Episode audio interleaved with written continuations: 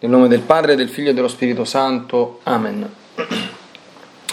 Gesù ti amo con la tua volontà, vieni divina volontà a pregare in me e poi offri questa preghiera a te come mia per soddisfare le preghiere di tutti e per dare al Padre la gloria che dovrebbero dargli tutte le creature. Mia Divina Maria, ti amo nella divina volontà, Regina Immacolata, celeste Madre mia, vengo sulle tue ginocchia materne per abbandonarmi fra le tue braccia, per chiederti con sospiri più ardenti che mi ammetta a vivere nel regno della divina volontà. Mamma Santa, tu che sei la regina di questo regno, aiutami a vivere in esso affinché non sia più deserto ma popolato dai figli tuoi. Perciò, sovrana regina, a te mi affido affinché guidi i miei passi nel regno del potere divino e stretto la tua mano materna guidare tutto l'essere mio, affinché faccia vita perenne nella divina volontà. Tu mi farai da mamma e come mamma mia ti faccio la consegna della mia volontà affinché me la scambi con la divina volontà e così possa restare sicuro di non uscire dal regno suo. Perciò ti prego che mi illumini attraverso questa meditazione per farmi comprendere sempre più e sempre meglio che cosa significa volontà di Dio e come vivere in essa. Ave Maria, piena di grazia, il Signore è con te. Tu sei benedetta fra le donne e benedetto è il frutto del tuo seno Gesù. Santa Maria, Madre di Dio, prega per noi peccatori adesso e nell'ora della nostra morte. Amen.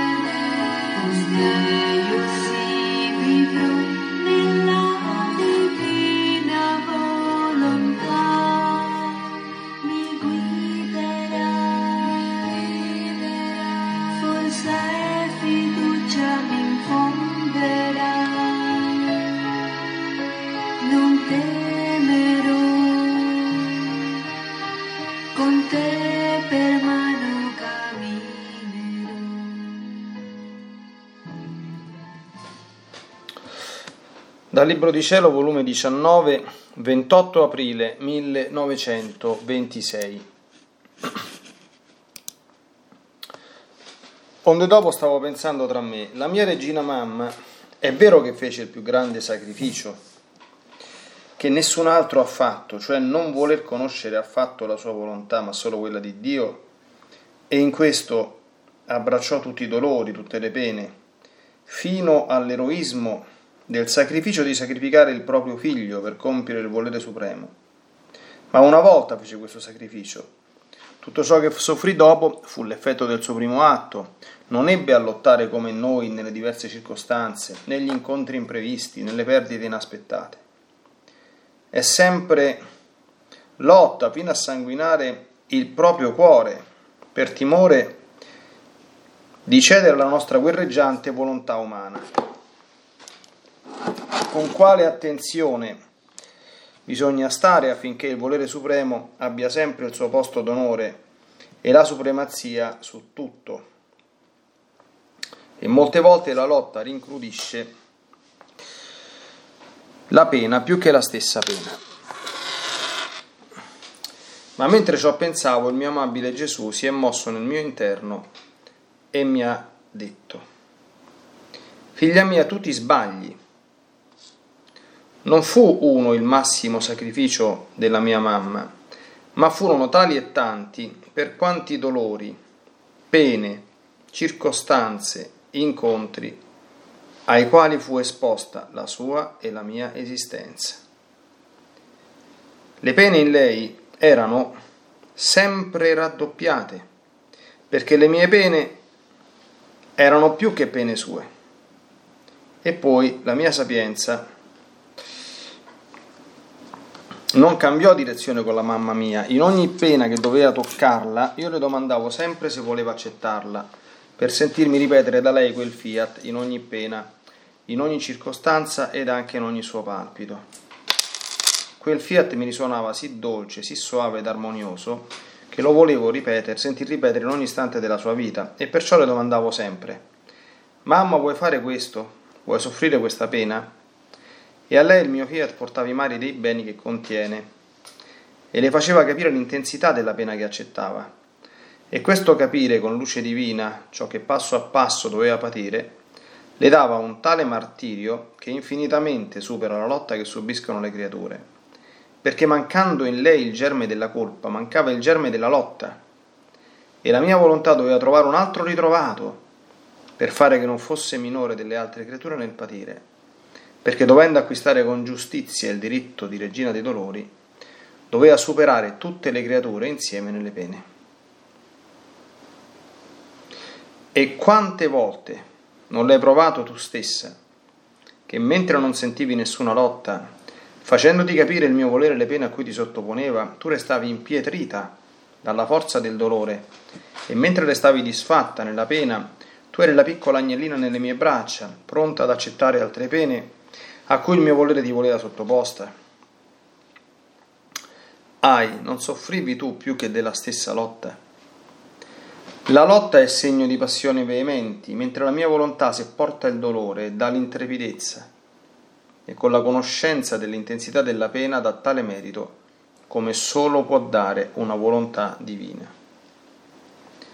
Perciò come faccio con te che in ogni cosa che voglio da te ti domando prima se vuoi, se accetti, così facevo con la mamma mia, affinché il sacrificio sia sempre nuovo e mi dia occasione di conversare con la creatura, di trattenermi con lei ed il mio volere abbia il suo campo d'azione divina nella volontà umana.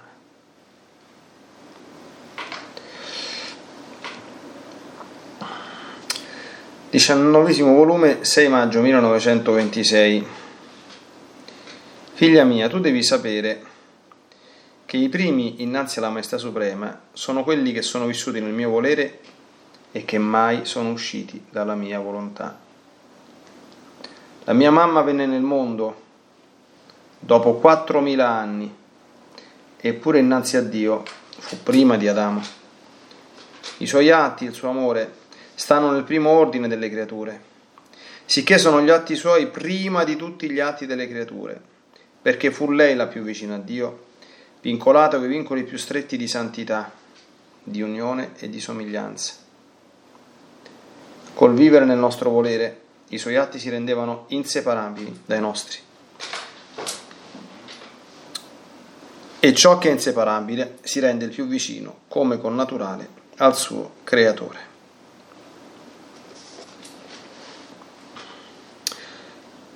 Bene, possiamo già fermarci per meditare bene su alcune cose molto belle che Gesù ci ha detto. Oggi ci viene ricordata l'importanza del sacrificio e anche la gloria del vivere nella divina volontà. Siamo al quinto giorno della novena in onore dell'Assunta, che ormai è una festa che si avvicina e l'assunzione è il culmine della glorificazione di Maria, seguita poi, come contempliamo nel quinto mistero del Rosario, dalla sua glorificazione, appunto come regina degli angeli, dei santi e dell'universo intero, come Gesù spiega nel primo dei brani che abbiamo letto. Il problema è che per acquisire il titolo di re,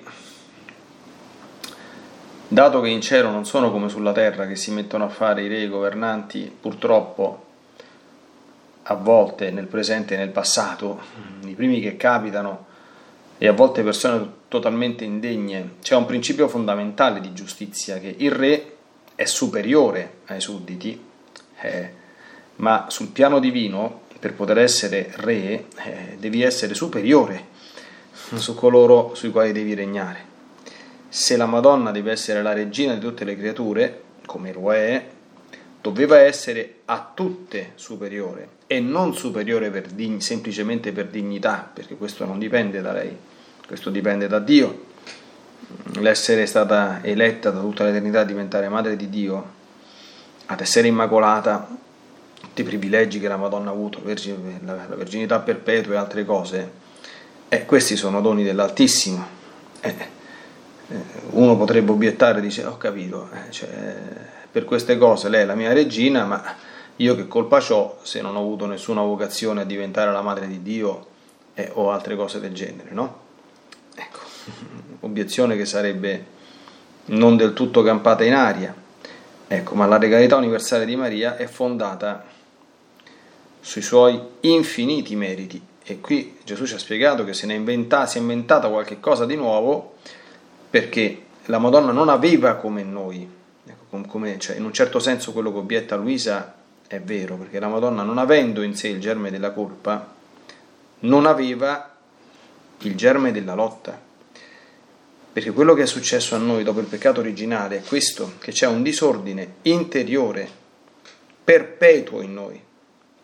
Per cui la parte inferiore della nostra anima, dicevano i classici, insegna la Chiesa, non obbedisce alla ragione e alla volontà. San Paolo descrive drammaticamente questo conflitto interiore che è la croce che ci portiamo dietro per tutta la nostra esistenza nella lettera ai Romani. Quando se ne esce dice io spesso e volentieri non faccio il bene che voglio, ma faccio il male che non voglio.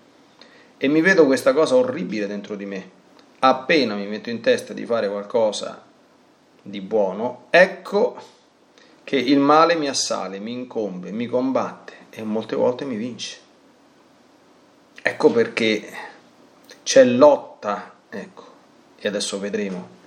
Questa cosa nella Madonna non c'era, eh, ma, la, ma il Signore eh, che cosa ha dovuto fare per fare in modo che potesse essere la regina del dolore, eh, mancando questa cosa, manca una bella fonte di sacrificio. Se ne è inventata uno che gliene desse di più grandi. in modo tale che, pur mancando ovviamente per condizione strutturale questa, questa cosa, perché non avendo il peccato originale non c'era in lei quel conflitto interiore che ci portiamo dietro, appunto come, come una delle conseguenze del peccato d'origine, il Signore si è inventato un'altra cosa Ecco, fatte queste premesse meditative, torniamo indietro e andiamo con ordine. Allora, Luisa pensa nei suoi santi pensieri. Certamente la Madonna ha fatto il sacrificio più grande, lei sapeva bene che appena concepita, questo più ce lo ricordiamo meglio è, illuminata da Dio circa le, la causa di tutti quanti i mali dell'uomo, ella si è recata presso il trono dell'Altissimo e ha fatto solenne e perpetua rinuncia alla sua volontà, dichiarando di non volerla mai e per nessun motivo conoscerla in tutta quanta la sua vita terrena. Ecco, attenzione che questo sacrificio è il sacrificio dei sacrifici, se ci pensiamo bene. È l'eroismo degli eroismi. Non esiste nulla di più grande di questo, ma nemmeno oggi, oggi è il 10 d'agosto, oggi è San Lorenzo, San Lorenzo che Dio lo abbia come certamente lo ha in gloria e tutti noi nella profonda venerazione ha subito un martirio terrificante, terribile, orribile, eh, rimanendo intrepido e saldo nella fede, no? Mm, tutti noi tremiamo insomma dinanzi alla prospettiva insomma di poter vivere una cosa simile, no? Se dovesse, essere, se dovesse prospettarsi. Lui ne è uscito alla grande, eh, ma quella cosa in confronto a non conoscere mai nessuna forma e nessun atto di volontà propria è niente. Ecco, allora Luisa pensa, dice, siccome questo è stato un, un grande atto, però dopo che l'ha fatto, eh, non ebbe a lottare come noi nelle diverse circostanze. E in questo non è che dice male, perché non aveva in sé il principio della colpa. E qui fa una serie di riferimenti che ci riguardano tutti. Le nostre lotte quotidiane per mortificare la nostra umana volontà. Cioè questo percorso ascetico, non dobbiamo dimenticarlo, questo è un punto cardine della vita nella divina volontà. Ricordiamo sempre che non giova nulla, ecco, fare tutta quanta quella serie di operazioni interiori importantissime, d'accordo? Qual è l'atto preventivo, l'atto esteso di fusione, gli atti attuali, le piccole fusioni con la divina volontà, i piccoli giri, sono tutte cose importantissime perché ci fanno vivere nella divina volontà. Queste cose qui. Ma oltre che vivere nella divina volontà, bisogna anche farla la divina volontà. Ricordiamo sempre il binomio che Gesù usa quando descrive la pienezza di questa vita. Chi fa la mia volontà e vive in essa, chi fa la divina volontà e vive in essa, fare e vivere. Eh, quando si tratta del fare, eh, lì sono dolori. Eh, perché? Luisa fa alcuni esempi. Lottare nelle diverse circostanze, negli incontri imprevisti, nelle perdite inaspettate. In quello che ti mette davanti la divina volontà quotidianamente, eh, e guardate se noi potessimo, io credo, vedere tutte le fughe che facciamo in continuazione dal divino volere, penso che eh, cadremo in depressione, ci si accaponerebbe la pelle. Perché insomma, quando mi ci metto a riflettere un po', penso, ma non si deve pensare a grandi cose, a piccolissime cose, eh, perché è difficilissimo vivere in questo stato, no? in questo stato, come dire, quando Gesù dice chi vuol venire, chi vuol venire dietro di me, rinneghi se stesso. No? Rinnegare se stessi è, è complicato, cioè, cioè, è complicato, è semplicissimo, ma è difficile. Eh, perché a me va, andrebbe di fare una cosa e devo farne un'altra. mi si viene davanti un imprevisto che mi urta, che mi scoccia, eh, ma quello me l'ha messo davanti la divina volontà. E io devo fare un atto di abnegazione eh, per rinunciare a me stesso e fare e bene quello che mi è stato messo davanti. Questa è una cosa continua. Perdite inaspettate, no? Perdite, può essere la perdita di, uno, di un oggetto, no? Come reagiamo a una perdita di... Se, se tu ti perdi un oggetto, mica vorrei pensare che quella non è divina volontà. Il Signore ti chiama al distacco nei confronti di quell'oggetto. Quindi, certamente, uno non è peccato cercarlo un pochino. Se poi vede che non lo trova, può fare 13 glorie al Padre a Sant'Antonio, che sono sempre molto efficaci. Ma se non lo trova manco dopo, perché Sant'Antonio, ecco, su questo è un fenomeno, eh? quindi se l'oggetto è reperibile, te lo fa trovare. Ma se la divina volontà te l'ha fatto proprio smarrire perché vuole che tu quella cosa non ci pensi più e ti distacchi, vuole quell'atto di distacco da te, non la trovi. E dici fiat, è finito il discorso. Pazienza, facciamo a meno, finito. Non è la fine del mondo.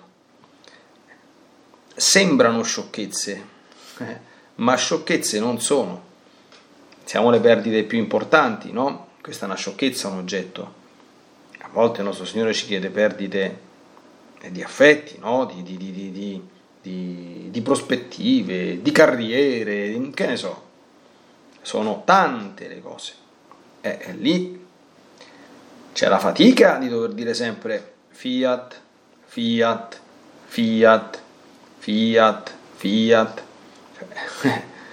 Quindi è, è impresa. Ecco, allora dice, fino a sanguinare, dice lui, sempre lotta, fino a sanguinare il proprio cuore per timore di cedere alla nostra guerreggiante volontà umana. Quella purtroppo non demorde, cerca sempre in qualche modo di prevalere, di imporsi e di portarci fuori strada. Ed con quale attenzione bisogna stare? L'impegno dell'attenzione, questo è un punto cardine della vita nella divina volontà, affinché il volere supremo abbia sempre il suo posto d'onore e la supremazia su tutto. E molte volte la lotta rincrudisce la pena più che la stessa pena, cioè, eh, cioè la fatica, e va bene. E non devi dire tanto va bene, ma devi dire va bene senza sbraitare, senza imprecare, senza alzare gli occhi al cielo, senza lamentarti, senza sbuffare, senza brontolare, senza mormorare oppure andare a cercare le consolazioni umane, a dire ah che mai è successo e tu che qualcuno che ti compadisce ti fa poverino. eh, insomma, questa è una bella roba. Allora Gesù dice sì, attenzione. Tu ti sbagli, dice subito. Quindi queste considerazioni appaiono, sembrerebbero pertinenti e corrette, ma non lo sono.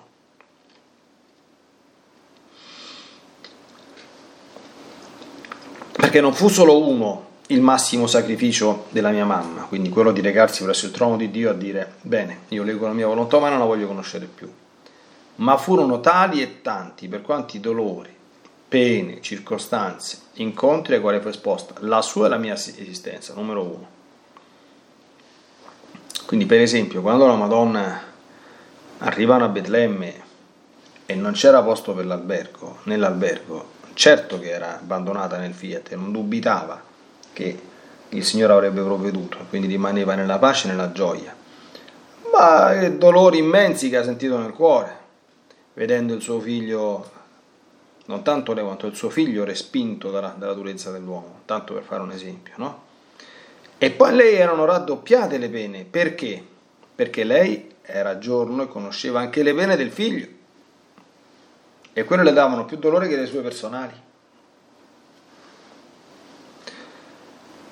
E poi c'era un particolare, ecco, che noi le pene non le conosciamo in anticipo, il Signore ce le mette davanti spesso e volentieri. Se facciamo qualche penitenza e mortificazione volontaria, certo le cose che decidiamo di offrire le sappiamo in anticipo, ma le altre no. Invece, in ogni pena che doveva toccare alla Madonna, Gesù le domandava se voleva accettarla. Mamma, vuoi fare questo? Vuoi soffrire questa pena? Attenzione al verbo, eh? Vuoi? Vuoi? Esercitare la sua libera volontà umana rinnegandola e mettendola al servizio dei voleri divini. E questo lo faceva perché voleva sentir ripetere quel fiat in ogni istante della vita di Maria. Attenzione però, che questo suo fiat da un lato portava i mari di beni che contiene, perché ogni volta che noi ci, disponiamo a fare la volontà di Dio, voglia il cielo farcelo capire, arrivano tanti di quei fiumi di grazia nella nostra anima, anche qui che se li potessimo vedere resteremmo senza fiato. Però in Maria, ecco la particolarità che si è inventato nostro Signore, insieme a questi beni le faceva capire l'intensità della pena che accettava, con luce divina. Ciò che passo a passo doveva patire e questo, attenzione, quindi eh, capire con luce divina ciò che si deve patire, spiega Gesù, questo noi non ce l'abbiamo, eh, dava a lei un tale martirio che infinitamente supera la lotta che subiscono le creature. Cioè noi, dinanzi alla volontà di Dio, ci si presenta all'improvviso, quindi senza preavviso, dobbiamo affrontare il martirio della lotta, a volte una lotta atroce, insomma, per dire quei, quei fiat dolorosi. La Madonna non aveva questa lotta atroce, ma aveva la preconoscenza che con la luce divina dell'intensità delle sofferenze che avrebbe vissuto e che questo le comportava, le dava un dolore molto superiore a quello che la lotta ascetica contro noi stessi ci dà per fare la divina volontà. E qui Gesù spiega, questo perché mancando il leggerme della lotta, io mi dovevo inventare qualcosa, la mia volontà doveva trovare un altro ritrovato per fare attenzione che non fosse minore delle altre creature nel patire, cioè la Madonna è superiore a noi, eh? cioè eh, qui in questo mondo dove adesso siamo tutti quanti impazziti, d'accordo? Siamo tutti impazziti, cioè eh, davanti a Dio mh, la cosiddetta meritocrazia eh, vige, cioè Dio non, è giustizia assoluta, cioè eh, se un superiore a un altro, che è soltanto Dio che lo stabilisce chi lo sia, lo è solo se lo può essere, nel senso che quella superiorità sarà guadagnata sul campo, c'è stato migliore di qualcun altro. D'accordo? Ripeto, la Madonna è la regina dell'universo non per i suoi privilegi, ma anche questo, questo vale anche per Gesù. Eh?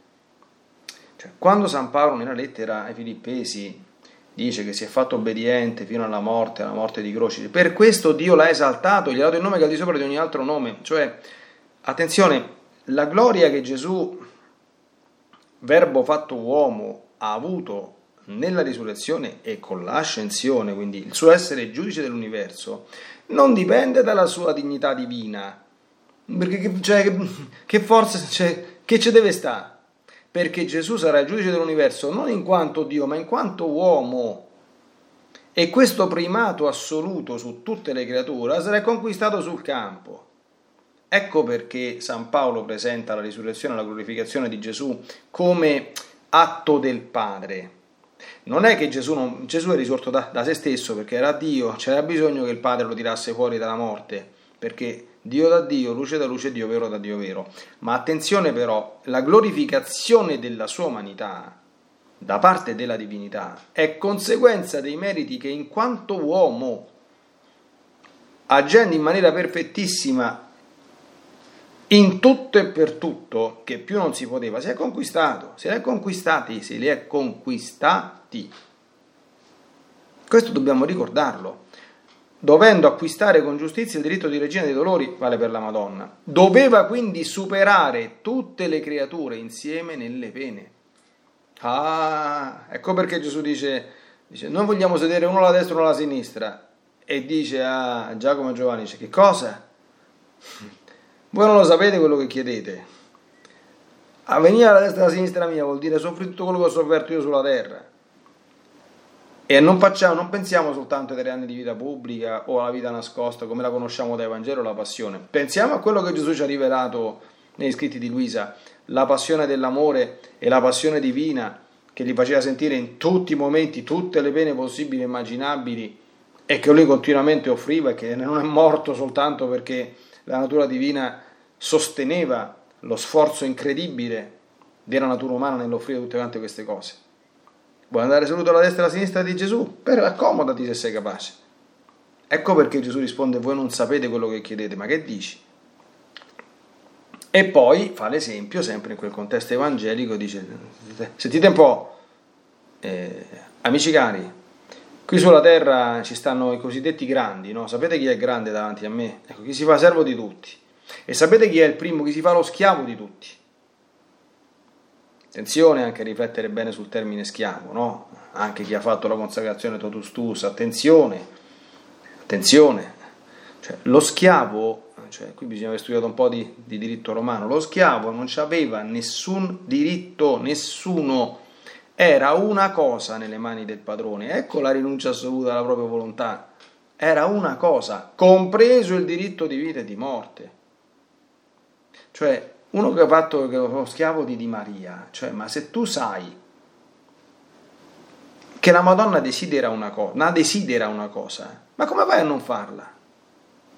Se sei lo schiavo di Maria, che schiavo sei? Eh, ma questa cosa mi costa troppo sacrificio, eh, ma che figura ci faccio? Eh, ma come faccio? E allora non la fare la consacrazione totus tuus, che è meno peggio, non la fare, non è indispensabile farla. Ma se la fai la devi vivere, figlio mio.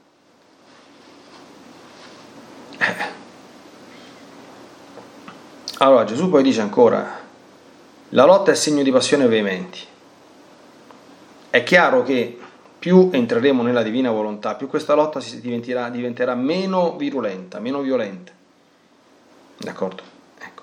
Anche se non dobbiamo mai abbassare la guardia, perché nessuno ci assicura ecco, di essere confermati in grazia, nessuno. Ecco. E fino a quando siamo in questo mondo, le follie purtroppo possono accaderne e numerose. Ecco. Però la mia volontà se porta il dolore, questo non dimentichiamolo, la divina volontà porta una gioia e una felicità infinite.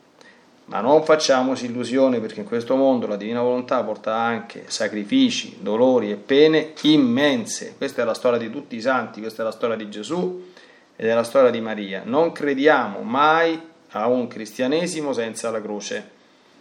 Mai perché quel cristianesimo è falso. Ieri era la festa di Santa Teresa Benedetta della Croce, ecco, senza aggiungere a tanta sapienza, insomma, ma alcune cose devono essere chiare nella nostra coscienza.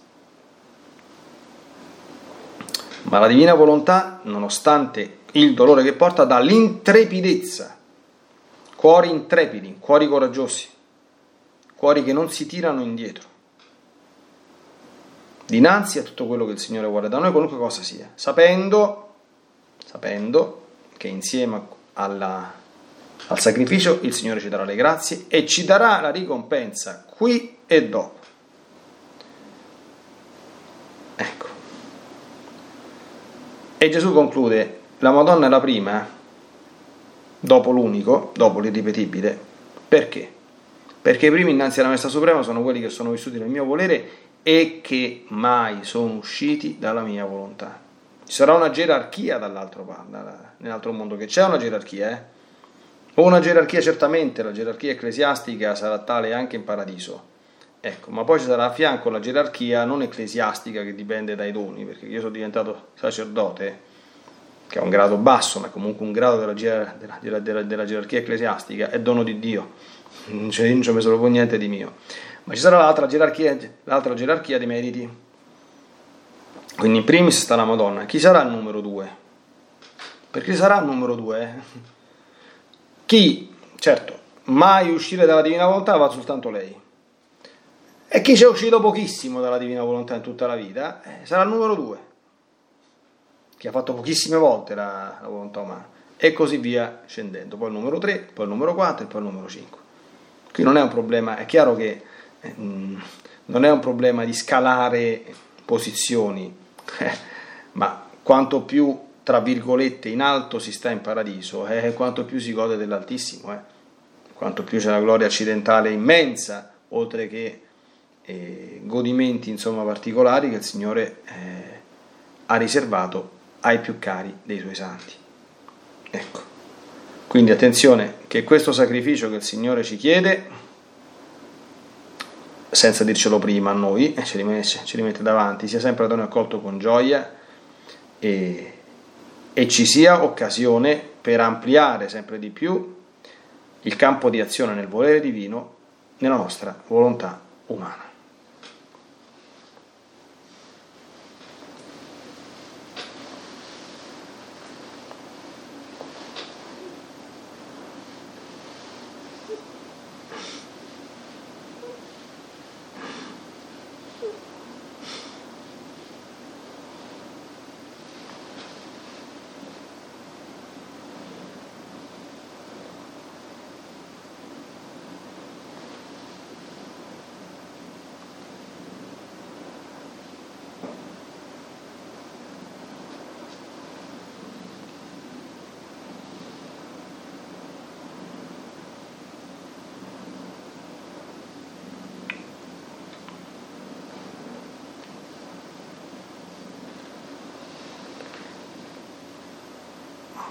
Bene, Santa Vergine Maria, oggi il Signore ci ha fatto conoscere il modo del tutto peculiare con cui ti ha dato la possibilità ecco, di essere la nostra regina anche dei dolori. E, ecco, tu aiutaci sempre, attenzione a, a fare bene la divina volontà, non rifiutare mai al Signore nessun sacrificio, nessuno. Ecco.